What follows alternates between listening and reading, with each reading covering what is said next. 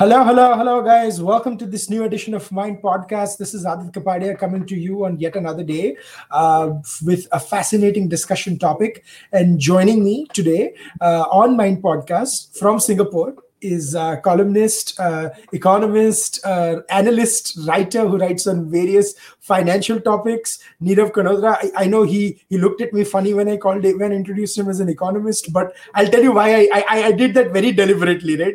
Because uh, because yeah, this this whole notion of economists being just the ones with the degree, I want to take that out. Anyone who write on economic policy, in my opinion, is probably if we don't want to use the word, we'll say writes on economic policy Fair enough. yeah. हाँ सो हाँ because because you you had that use like अरे मुझे क्या economist बना रहे हो यार no but but uh, Nirav writes on various issues from uh, you know policy to current affairs to you know some uh, historical perspective as well as on trends going across the world and uh, has written for mind makers as well. And um, you know always always uh, someone whose perspective i look forward to. So welcome to mind podcast Nirav yeah thanks for having me absolutely. So you know it's, it's a strange time uh, uh, uh, to have sort of discussions also on macro issues right? Because the world is almost dealing with such micro issues that people do not re- i mean pardon my language but they don't give a damn about anything that's happening in other parts of the world. That's just how it is right? Yes. and with the coronavirus situation what has happened is the world has been struck in waves as well. So in US, where I am based, you had the situation where um, last year was horrible. I mean, I personally was uh, COVID positive last December. Uh, that was our second wave in US. But Singapore, where you are, was relatively okay. But now you're in middle of another lockdown a second lockdown in Singapore, and this happens to be in the same week when Biden said that if you have a uh, if you've taken two shots, or CDC said if you've taken two shots, you can roam around without a mask in the open. So that's how uh, polar opposite the world has become within itself. No, totally agree. Totally agree. I think what has happened is uh, you're seeing a lot of uh, localized effects because obviously movement of people is a lot more tougher the quarantine rules are uh, uh, have kind of made international travel very difficult, hmm. uh, especially like in East Asia, where quarantine has gone up from 14 to 21 days in most of the countries. I think China has a 21 day quarantine, hmm. and uh, Singapore has from 14 to 21 day quarantine for most countries. Hmm. So obviously, I think the US it managed the COVID crisis badly, but it's done vaccination quite well. Hmm. But I still don't think uh, we might be out of the woods globally. Obviously, in India, uh, the situation is a lot, lot worse, but uh, probably improving. So I just saw the stats. I think uh, yesterday was uh, 283,000 numbers or 2 lakh 83,000. Yeah. So it's gone down from the peak of uh, 4 lakh cases a day. But if you look at the internal distribution by districts, hmm. what has happened is the big cities have come off quite a bit but it's spreading to tier two towns and tier three towns and villages, right. etc. Right. So where uh, data quality as well as uh, healthcare capacity is a lot, lot worse. And I think what it does is uh, you will have uh, probably the death toll or the health impact will remain sustained for a while. I personally think uh, we might not see like a very sharp peak, but a slow plateau down in India. So yes, everywhere it is localized. Everywhere, I think it's like fighting a war and you have like one battle going on. It's a, this is a world war. This is a world war. This so is absolutely. You have like few localized battles going on. So you have like, uh, for example, in East Asia, there's a different battle going on. In like in the US or Europe, a different battle is going on. So I think yes, we will see these waves come and go. Yeah, and, and especially in India, this is interesting what Nirav said that the numbers have gone down to about almost 280, 270,000. Uh, but the death numbers still remain around 4,100 and stuff like that. And that is also because the new positives might be less, but people who have been, like, as we saw so many cases, like uh, journalist Sunil Jain, who tragically passed away um, uh, last, uh, I mean, two days ago, um, he had been died he had been in the hospital for over two weeks i believe if i'm not mistaken. And so many people like those who are out of the i mean 14 day period uh, do are i mean affected i i mean i i lost my own grandmother uh, three four weeks ago and she was i think 10th or 11th day after she was positive. I, am not so the convention that um, after week or so things get better in covid itself has been rewritten in what we've seen in india because of the, the new strain and so forth. Yes. Also i think uh, in india the other sad thing is uh, due to either over medication due to steroids or like comorbidities uh, what has happened is people have some of them have recovered from covid but died of like other complications. Yep. uh, the recent one is uh, mucormycosis so like black fungus etc so, so hopefully i think see this is as you mentioned see this is uh, like war and everybody right now is thinking uh, how to go ahead day to day and like Hmm. here and now. Hmm. but uh, maybe if i change tack and look at things that once we are past this so again like as you said like this is a historical parallel. I think the closest historical parallel i would say is actually world war ii and after world war ii as well where you had like a lot of devastation especially like in europe and like in Hmm. china and japan Hmm. and in parts of uh, east asia East Asia, yeah so I think what you have to see is once this is out, how do we get out of it? And uh, if you want to be optimistic, then you could say that after World War II, you had like a very big global boom. I think there was like a big transformation. Uh, you had the US funded a lot of it via the Marshall Plan, Yeah. but besides that, once the whole feeling, uh, there will be optimism that this is past us, and we will see some sort of a boom. Uh, obviously, if you see the in, uh, looking at India specifically, I think that there will be something uh, a phenomenon called hysteresis. Hmm. So it's it's a phenomenon used more in metallurgy, but like also in economics, where you pass something through a lot of stress, and it comes out slightly different, right? So I think uh, what one effect we might see is everybody after going through like three months of lockdowns last year, a lot of restriction in mobility, and again like new lockdowns almost everywhere in the country. Uh, especially the lower end of the spectrum uh, will be thinking, how can I save uh, maybe two three months or or middle class or upper middle class? Everyone wants to have like six months to a year of consumption as uh, savings for an emergency. So what is going to happen is immediate consumption might be reduced, Hmm. and there will be a lot of savings. And now, what the government as well as like the private sector has to do is uh, boost investment and boost like government spending. That is to prime the pump. Absolutely. And then you, you've given me my perfect segue because that's what we wanted to build this podcast about. Uh, now, as as people who followed uh, uh, this Mind podcast, you know, like we've done a podcast with Amit Thadani, who's a doctor in Mumbai, on healthcare, on situation in COVID, what the frontline workers are doing. We are probably going to do another few podcasts on healthcare uh, coming forward and stuff. But I also want to focus on the other issues. What happens in an emergency is we are so focused on the healthcare aspect of it and the survival aspect of it, as we should be, um, that we forget other issues or we forget to discuss about other issues. Um, so we are just going to shift focus a little bit and talk about COVID, but in an economic standpoint where there has been economic devastation in various parts of the world in some places lockdown was the only option but the lockdown has also led to some heavy economic costs that the countries have to pay. And they thought that in the next year they'll be able to make up the ground. But the second wave has been even worse than the first wave. So how do you deal with that? And how do you bounce back of the uh, situation? So um, you know to kick things off uh, uh, Nirav, you know you and i happen to be in two of the biggest port cities in the world right? I'm in houston and you're in singapore. So uh, it is it is but obvious that we'll start discussion with economics infrastructure ports and so forth right? So how you know when you talk about exports imports trade right that has been probably the most affected in the covid situation. Yes there has been medicinal exports. Yes there has been other good stories positive stories.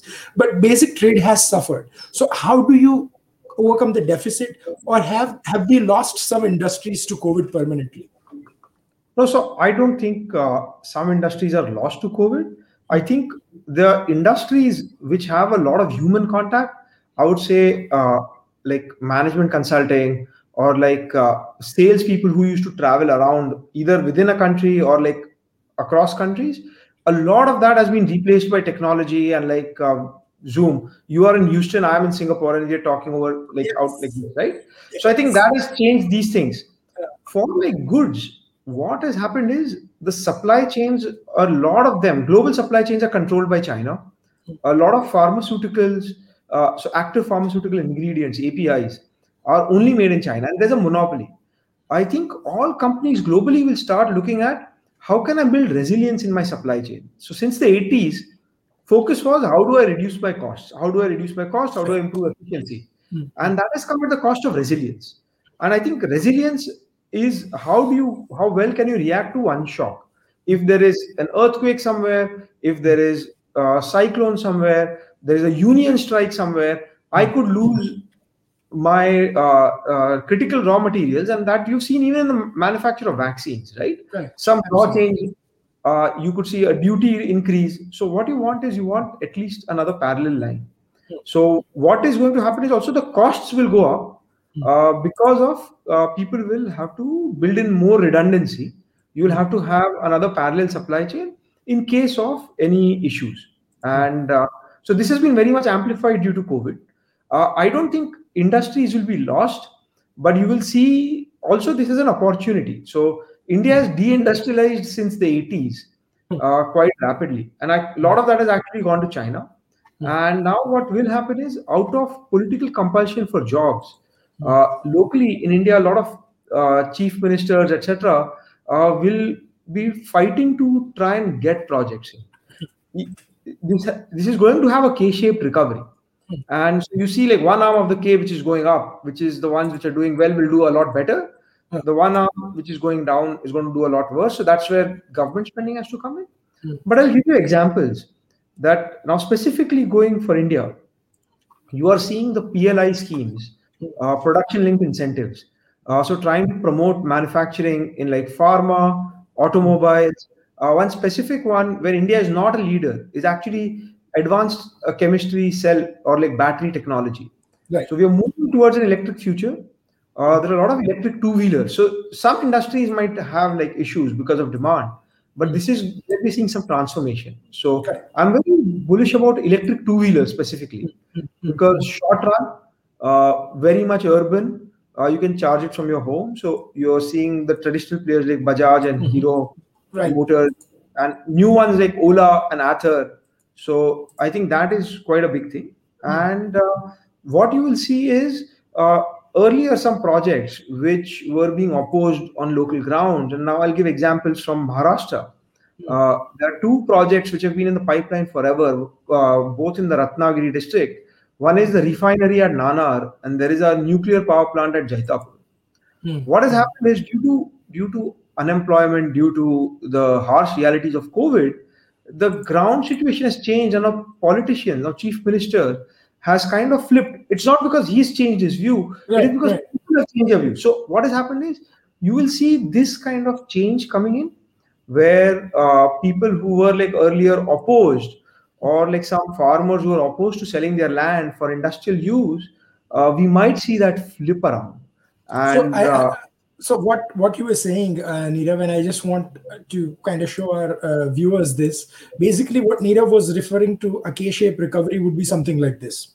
Yes. You know you i mean this is again i have uh, uh, this is a graph from investopedia. I have I, I have nothing to do with it. This is just representational purposes in case someone is like hey what are you trying to show? But basically this is what a lot of people are saying that the industries that will go up will continue to go up and the industries that may have been affected will continue. And in would you say we are almost in this sort of uh, uh phase right now? Or do you think this is we are we might be in a recession and we don't know it yet no, I think uh, given like this time, a lot of the mobility restrictions are a bit softer than last year. Mm. So I think we are closer to the bottom. Mm. Uh, I would say the night is always darkest before the dawn. You know, like you, exactly right. So things get think, worse before they get better, kind of deal. but I think we, we might be at the turning point. We've already seen in the number of cases that we are at a turning point. Uh, so yes. Also, like I'll give another example, uh, which might have changed uh, for uh, good. Is earlier like going to the cinema was quite a social experience, right? You yeah. go to a cinema, go out for dinner. It's yeah. a nice thing. Uh, what has happened is you you're seeing a lot more uh, content being consumed over streaming platforms. Correct. So, like, not just like Netflix and Amazon Prime, like specifically for India, you have a lot of good content coming on local uh, yeah OTT platforms, right? So yeah, you have Hotstar, Sony Live, Hotstar, Sony Live. Exactly, exactly. So what might happen is uh, the movie industry, which is making like very big budget blockbusters, like one movie costing like hundred crores, Hmm. uh, etc. You will have like ten small TV series costing ten crores each, and then so I think there's going to be some sort of a dispersion. So in this K shape, the lower one is like entertainment, hospitality, food services. Hmm. So I think some of that goes is hit. You So- might see less dining out, more of uh, delivering and eating in. So even, think even even for travel i would say that it is making a recovery. I was I, I traveled last week and took a short trip and you know i took a flight and everything. And i think travel has the flight was full. It was it's pretty much getting to a point where airports in us at least are getting back to normalcy you know 60 70% capacity. And and i personally think th- for them to say the mask rule it, might also have been something to do with us the us being three weeks to the summer break you know the memorial day. So it gives people enough time to get vaccinated fully vaccinated before summer and travel so i think travel um, hospitality is coming back too because people are going to hotels and stuff and food services is interesting because just like how uh, ott has evolved you have had uber eats and your in india you have uh, i forget swiggy and Swiggy. uh, Swiggy and all these. So I think even these, that is why I feel we are probably in a recovery mode, if not at the bottom, because these four industries have started evolving, started evolving. And I always believe that travel and the hospitality are first the first two industries to evolve because they have to serve the people, so they will have to evolve. They have no option. no, absolutely. I think there'll also be some sort of like a uh, what do you call like revenge consumption on travel. You've missed it for so long. Yeah. So I think see if you've got like family members, you've got friends living in other parts of the world, you haven't for like almost over a year if you haven't traveled anywhere. Hmm. So I think there is going to be some quick bump up. Hmm. And actually, like in terms of like actual recovery, so for the formal sector in India, the best indicator is like the monthly GST collections. Hmm. So in this wave, they haven't actually fallen yet. I think the informal sector is hit very hard, Hmm. and uh, so yes, we don't have like a very good idea about those things. Uh, Mhm. Also, like uh, people, all businesses have also adapted to the new normal. So Mhm. even like small businesses, manufacturing manufacturing is actually open right now. Right. So because last year they realized that okay, you say oh pharma manufacturing is okay, but what about the guy who provides like a glass bottle to them? Oh, Hmm. glass manufacturing is not okay. It's not critical industry, and you had a lot of supply chain bottlenecks Hmm. because of these things.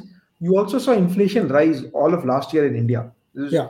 Versus the Western world where it is demand driven. In India, it is like supply shock. So Hmm. uh, people had to pay up prices. And uh, now what you're seeing is the bottlenecks and the supply chain is open. Hmm.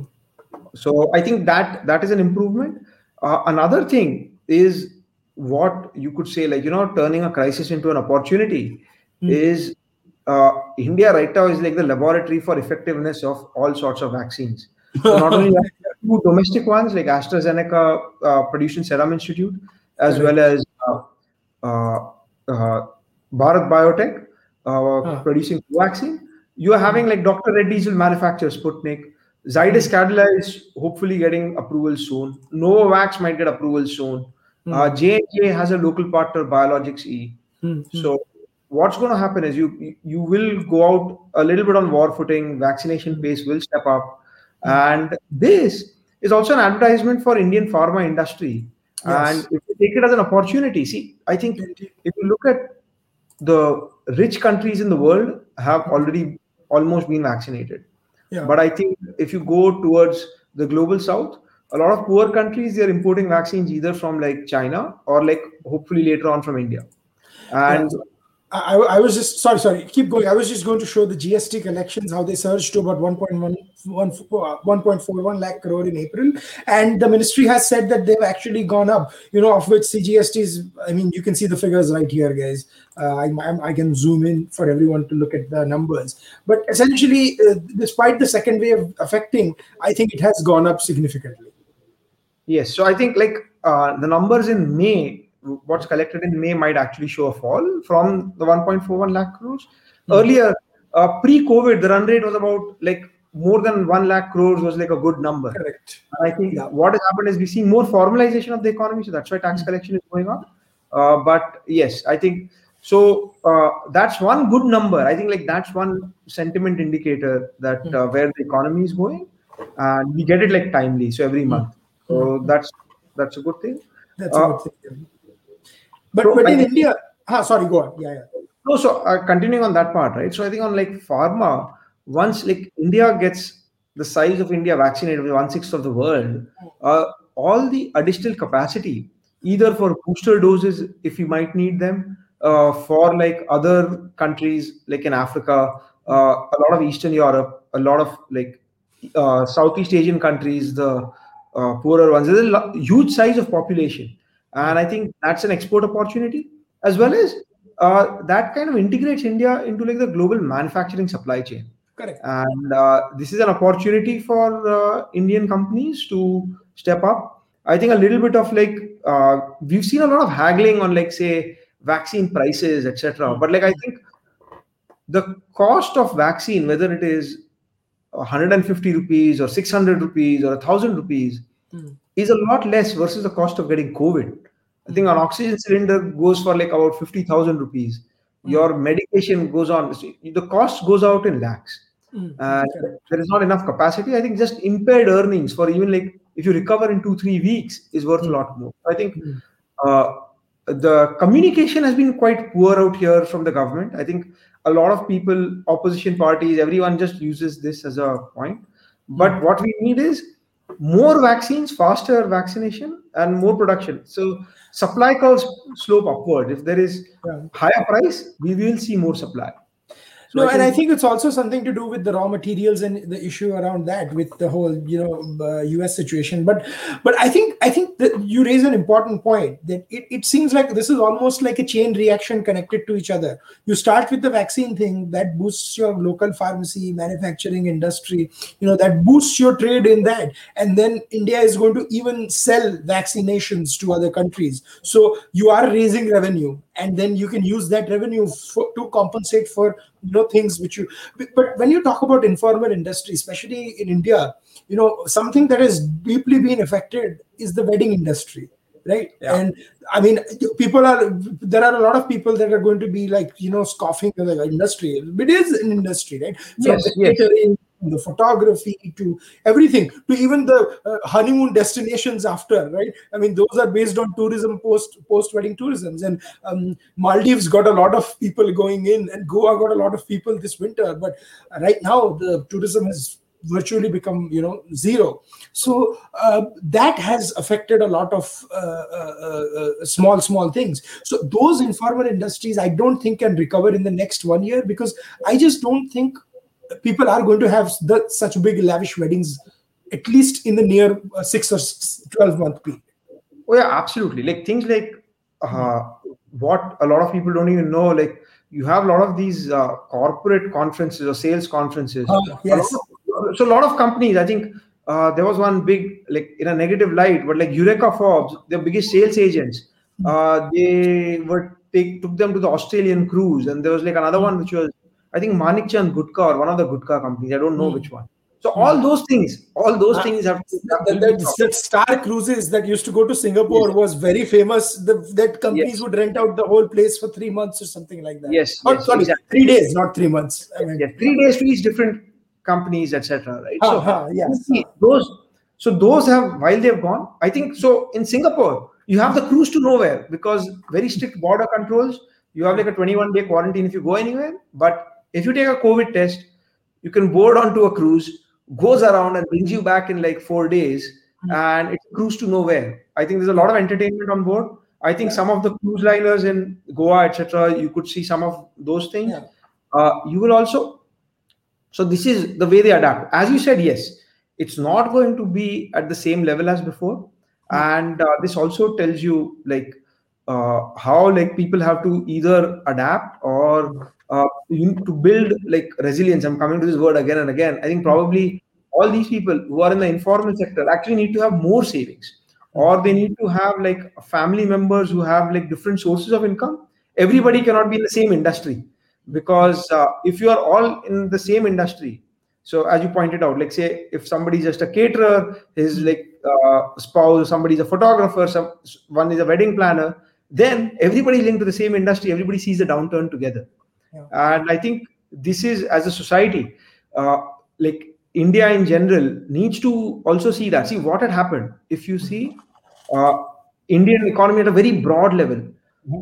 uh, what we have been dealing is on all the factors of uh, gdp we've been only focusing on like consumption mm-hmm. and domestic consumption uh, we consumed a lot more than which what we produced or sold abroad mm-hmm. and that was being funded by uh, foreigners buying indian equities and our biggest export was it services. Mm-hmm. and so we export it services.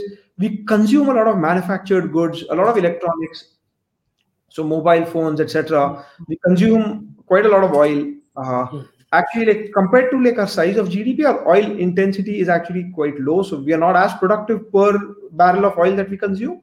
Correct. so i think what was that is we were funding it just by these two sources. So it exports and uh, uh, foreigners buying our stocks and this is not sustainable so Absolutely. that's why you need like so you need multiple industries uh, mm.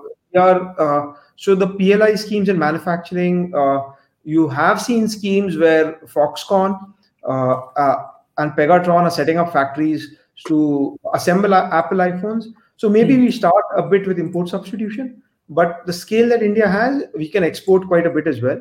So mm. that is one of those things, and that is where, like, say, government policy, you need mm. this going down to a couple of levels. You want hmm.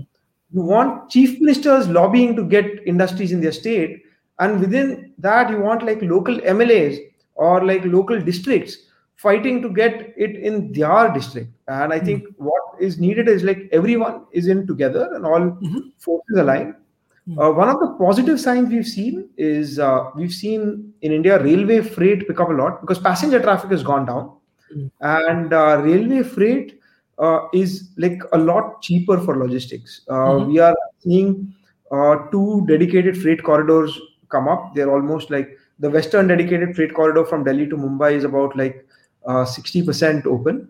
Uh, a lot of it till Gujarat is open. So the ports in Gujarat, in Kandla, Mundra, etc., uh, mm. will have like direct access inside. Mm. I think towards Bombay, land acquisition, certain parts is remaining. So what you will see is uh, these are the things which kind of they add oil into the machinery. You know, they're reducing friction, mm. and that takes off some capacity from roads uh, you are also seeing a lot of expressway construction. So because of GST, you reduce the need for border checks. I think one of my pet peeves, one state which has to have border checks is Gujarat, uh, which uh, due to alcohol bans, I think uh, it's a pet peeve. If they remove that, you see an immediate increase in tax collection, which can be used for more productive investment. I I, I totally agree, and I, they, they can do it in a structured manner. They can.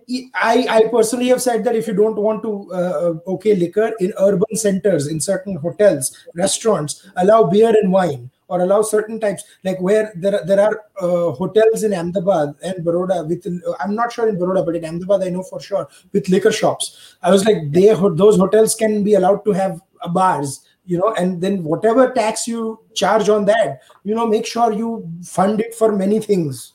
But uh, it seems to, it seems to be that emotional issue that I, I, I personally have not connected with. And uh, i mean but I've, I've had, I mean, I've shouted from the rooftops even when I was 16 or 17. And before people say, not because I wanted a drink in Gujarat, I could have gotten a drink anywhere after after I turned of, uh, you know, appropriate age. But it's just that I think we are missing out on a potential huge stream of revenue.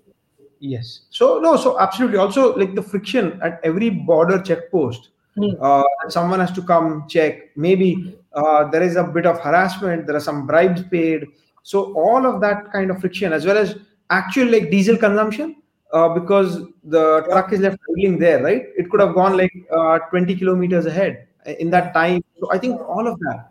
So, no, but if you remember, uh, sorry, Nirav, coming back to this, but if you remember in Ahmedabad, uh, back in the day, uh, I'm talking about uh, 2000s, you had an issue with octroi and things like that. Yes. So there was, was, one octroi duty, one other duty, and things like that. And I think that changed in the late 2000s, where they merged it and made it through a very simple approval. Pro- and that just removed so many bottlenecks. Yes, no. So I think Mumbai was the last city to remove octroi just Oh. before GST, and I think octroi was like uh, an outdated concept where you want to promote manufacturing inside the city. Actually, it's better if it's manufactured outside, Yeah. and land to be better And used. this, as, as when Narendra Modi was the CM, this was one of his pet peeves that uh, there is one uh, Naka in on Gujarat and Maharashtra border where the Gujarat tax collections are a lot more than the Maharashtra tax collections, and he's like, number of vehicles to equally aate, so what is the difference? You know what is going on, and and that's how he said that he had removed a lot of bottlenecks and things like that in there. Yes. But um, yeah, that is, but what that's that's to sort of you know merge all the points. That's what Nirav, you're saying that you know ultimately we have to incentivize uh, consumers as well as manufacturers and have to move to a state that does not that's not known as like a tax terrorist state if i may Yes. No, no, so absolutely. I think, see, uh, we are facing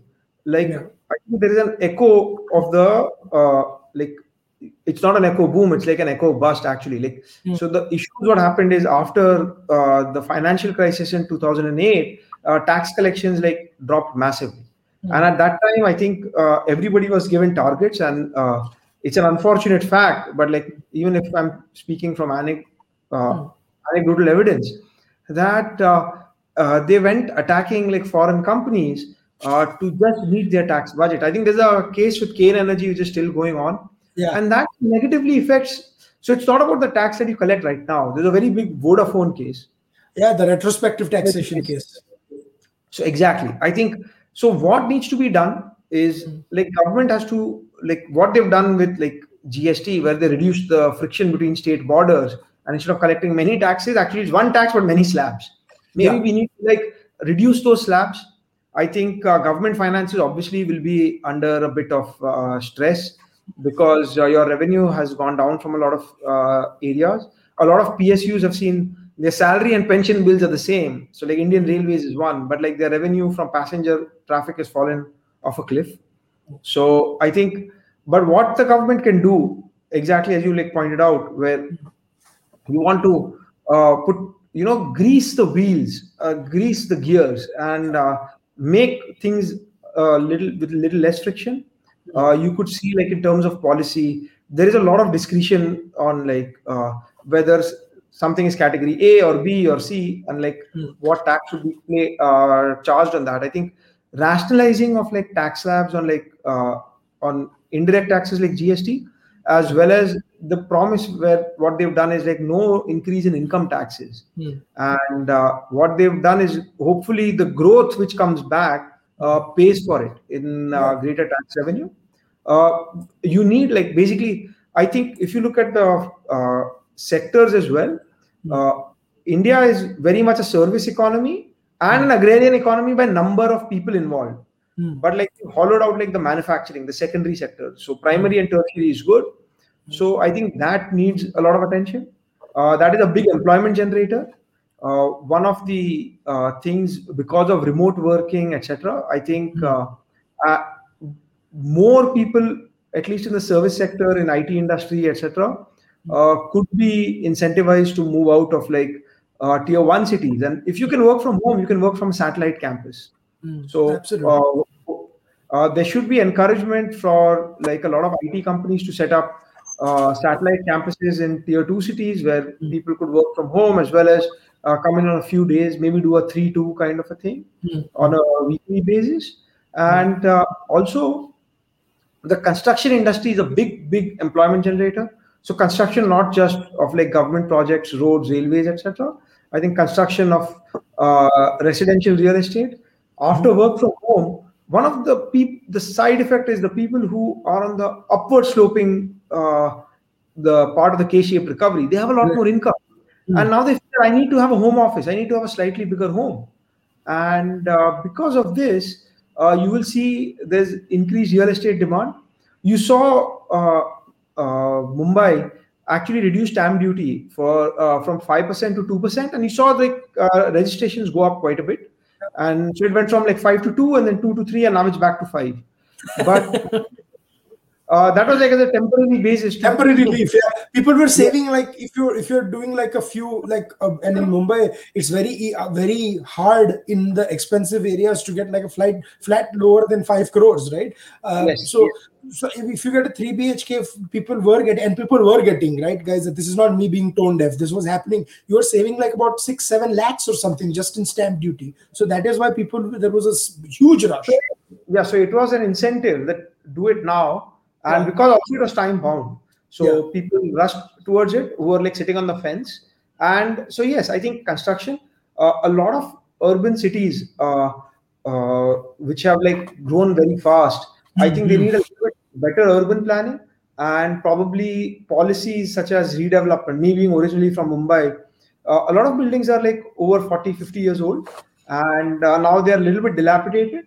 Uh, there are also buildings that are 100 years old and uh, there is a decent policy which is if you redevelop uh, an old building you get extra fsi that's floor space index. I think these policies need to be revisited and uh, how can you add that? Uh, they've, they've done good things that if something you give up some land for road widening you get additional fsi you give up some land for like or you have like three four levels of public parking then you get still further fsi and there is something called uh, transfer of development rights tdr Mhm.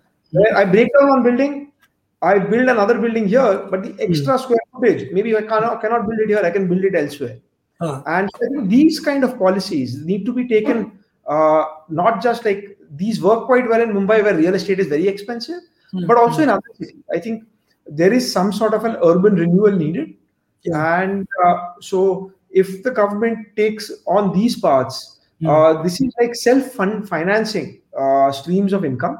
Yeah. So you have uh, and, and, pushing it at a very local level because you don't have Yes. to create national policies you have to actually just have meetings with certain state finance ministers and you know hammer out like maybe have a city uh, uh, sort of a discussion with mayors of the top 10 most densely populated cities of india you know who knows Yes. like you can have that Exactly. and, and yeah so i mean and and when So Sorry, things like no, no things like metro construction we are already seeing in like about 25 cities in the country, right?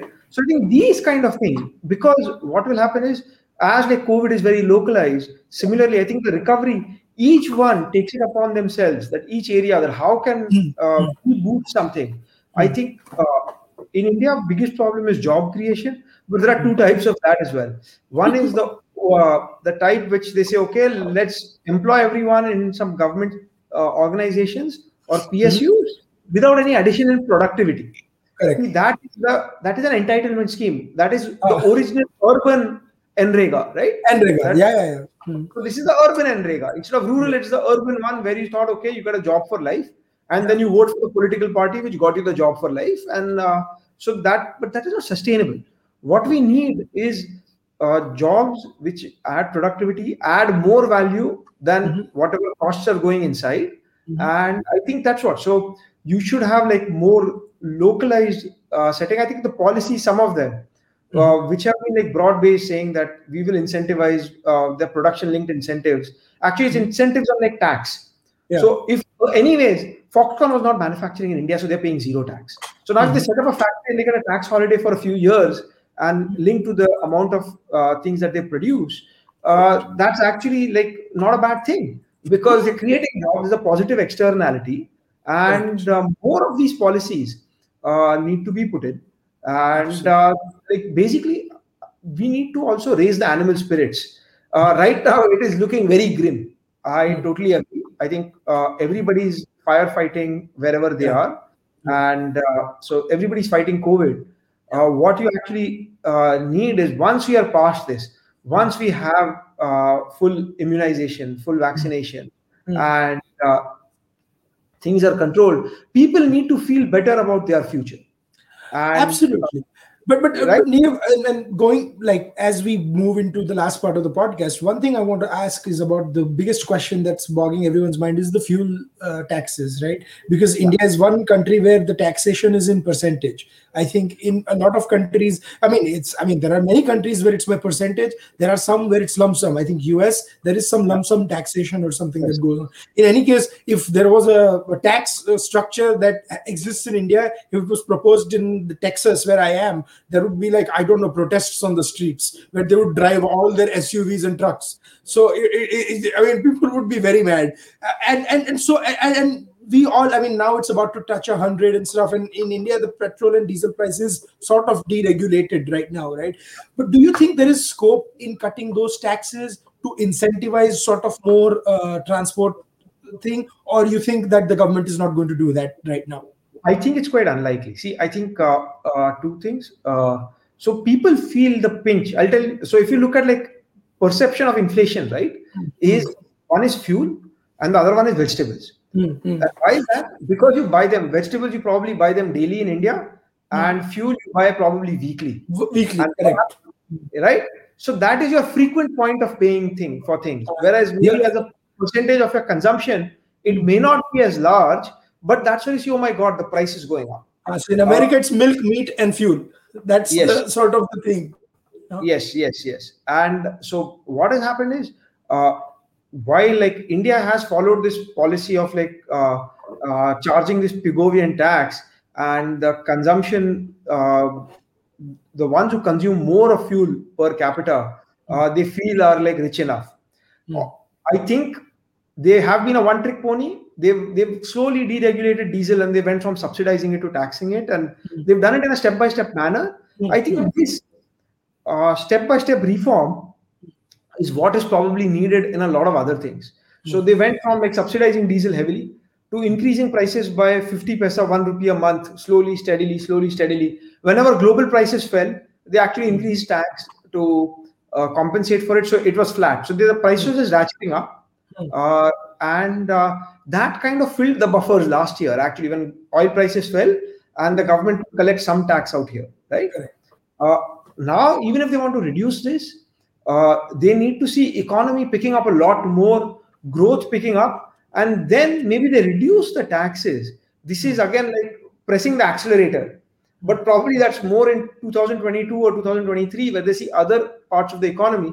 I think a small cut in the tax maybe uh, uh, like 25 50 paisa a month and gradually going down. So from the current levels will will go a long way. Because again that is what ignites the animal spirits whereas actual consumption may not be that much but this is what people feel perception uh, which is why petrol prices get cut before elections. People say yes. this is that. I was like why budding like 5 rupees here and there it may sound it may pinch a lot in the wallet but in terms of financial policy it does not affect the government as much as some other changes would. Yes. So i think other things is uh, like one thing which you've not touched upon i think the farm reforms were done last year yeah. uh, like somewhere uh, I think again there's been a communication failure. There's been a lot of vested interests. Mm-hmm. There's been a lot of opposition to it.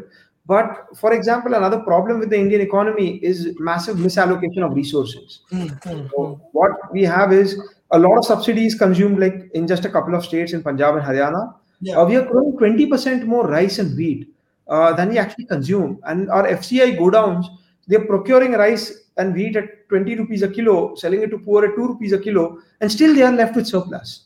So I think uh, what probably, I think another one is uh, try and allow like or incentivize contract uh, production for stuff that we can export. I think mm-hmm. Indian agri industry can be like a massive export earner. Uh, you could grow uh, stuff which is consumed in other parts uh, better cold storage, uh, better transport linkages, which are already being done, worked on. Mm-hmm. Uh, we can export a lot of perishable vegetables. Mm-hmm. Uh, a lot of vegetables, 30% of vegetables and fruits actually rot in India. Uh, uh, so if we reduce that even by 10, 15%, so I think these are the things again where you have like a separate ministry, people look at certain things, who incentivize via the MSPs so we are growing while 20% extra rice and wheat, uh, we are importing oil seeds. So for vegetable oil, for like uh, palm oil, so groundnut oil, we are actually importing certain pulses, certain dals. So I think these things uh, is what can be turned around, and that improves like the Indian economy. I think incentivize people to grow those, even if it is like at times at a higher cost, because the cost of wastage on the other side is much higher. So Absolutely. more expensive to import, say, tur dal or something which comes from Canada. It's Punjabi farmers from India going to Canada, growing it and exporting it uh, to India, right? Where Yeah. there's not a lot of dal consumption over there. And palm oil Absolutely. is grown in like Malaysia, Indonesia, Uh, in like no, the. no. So I think these things, these tweaks, is where uh, you could see uh, like the country kind of like misallocation of resources if that is dead and these are like few small tweaks where there should be like continuous improvement where you see okay how can i improve efficiency now? And this has to be long thought out over decades. Hmm. and you go on that path that itself once people start seeing their day-to-day life improve Hmm. i think that will again kickstart the animal spirits and hopefully the india growth story is back.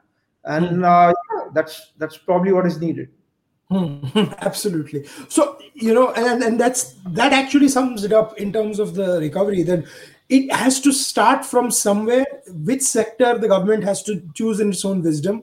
Ki, you know what is the situation here, but it almost has to be parallel with the COVID vaccination sort of going on because you cannot drop the ball on the economic recovery again while this is going on because otherwise in six months we're facing a bigger disaster when we'll have a lot of the population vaccinated but industries that haven't kicked up as fast as they should have. So no again so India go, that- go. no india that way is fragile. So uh, Nassim Taleb talks about like anti-fragility and what is ro- robust what is fragile. So first we would have thought that india was robust but uh, covid has actually exposed us and uh, where you saw like first you had a very stringent lockdown but that hurt the economy massively. And then when you kind of restrict it saying oh no we can't hurt the economy that much because a lot of poor people will lose jobs or people might not die. Covid you might get it and still survive but if of hunger you might die. And so the trade-off which was made on the during the second wave has been to keep the economy open for a lot longer. And you saw like a much worse health crisis. Yeah. So again, uh, here is we know what all was missing, what all could be done a bit better, and in parallel, while yes, agreed, uh, health crisis is right and staring at us in our face. Hmm. The other parts of the economy have to try and like build up and see what uh, you know some uh, leaks can be plugged, what tweaks can be made, so that when we come out and in like six months time when we are we reach sort of a herd immunity with a large population vaccinated uh, we see like a massive uh, rise a lot of pent up consumption comes out there and uh, hopefully kickstarts the economy Absolutely. Absolutely. Well, before we wrap up uh, the podcast, Nirav, this is a tradition we have on Mind Podcast where we always uh, uh, give a recommendation to our viewers, our listeners, about what to read, what to, you know, if you've seen a good movie or read a good book or something. So, any recommendations you have for our uh, uh, listeners, viewers? Yeah, sure. So I think uh, what I just mentioned right now was like uh, so Nassim Taleb has a whole series. I think he's a very arrogant person when he speaks or uh, on Twitter. Twitter, no, why am I bold? Twitter has uh, ruined a lot of celebs, so to speak. Yeah, I no, mean, so I can see. I think that is a part of his personality, but he has like a few original ideas. His whole uh, series uh, from uh, starting, he, he calls it his Incerto series, and he tried to be like a very big philosopher. But uh, taking that aside, uh, the books are not very well written as well. But he's got original ideas. So, like in Fooled by Randomness, he's saying what is the role of luck in our day-to-day lives. In Black Swan, he says about uh, uh, events which have like un, uh, a small probability event which can have a very big impact. So this uh, COVID crisis was a black swan, uh, though he calls it it is not because he predicted some sort of uh, pandemic. And uh, then he has something called a book called Anti-Fragile. And Anti-Fragile says that if you have a shock coming in, so fragile is like a like a glass. You throw it down, it falls and it shatters. Uh, what is robust is a piece of paper. Even if it falls off a table, uh, it won't, right? But it doesn't change. And what is anti-fragile? Anti-fragile is when you put in stress, it actually becomes stronger. So in metallurgy you see iron ore to steel uh, our human bodies are anti-fragile you vaccinate you get a small dose of like uh, either a disease or uh, a vector a spike protein vector and you you fall sick maybe for a day but protects you against a big disease. So i think these series of books uh, they're quite original thoughts. I think they're quite interesting thought provoking that is what i would recommend everyone to read Fantastic, fantastic. I am going to recommend a film that I saw last weekend called uh, uh, Ram Ki Tervi. Uh, it's on Netflix. It's by Seema Pahwa. Uh, I, have known or Seema Bhargava as uh, as she used, you know, her maiden name when she was acting. Um, it's a fantastic star cast from Naseer to Supriya Pathak to Manoj Pahwa, and I mean, there's probably twelve or thirteen theater actors or maybe more and uh, it's it's a, it's a very very good film uh, on uh, to watch. So do do watch. It's it's it's a kind of humor that's been sadly missing from Hindi films lately. But OTT OTT has provided that space to many such uh, small films like these that can be made. Oh, so I haven't seen it, so I think I, am going to watch that this week. Absolutely. Let, let let me know. Let me know how it was. I mean, this is the best thing to do during lockdown, anyways, right? catch up on films. But uh, thank you so much, Nirav. Uh, this has been a fantastic discussion. Maybe in a few weeks, a few months from now, when we are in the, on the better side of the wave, when we are on the better side of all this, we can have a, another sort of a rosier picture of the economy and how what steps we have taken to come out of it. And uh, and maybe we can do a live session or something with people who have questions on that. But thank you so much, Nita, for joining. And thank you guys for joining us on this edition of my podcast. Um, uh, we'll be back next week with more. And we'll you all have a good one. Thank you.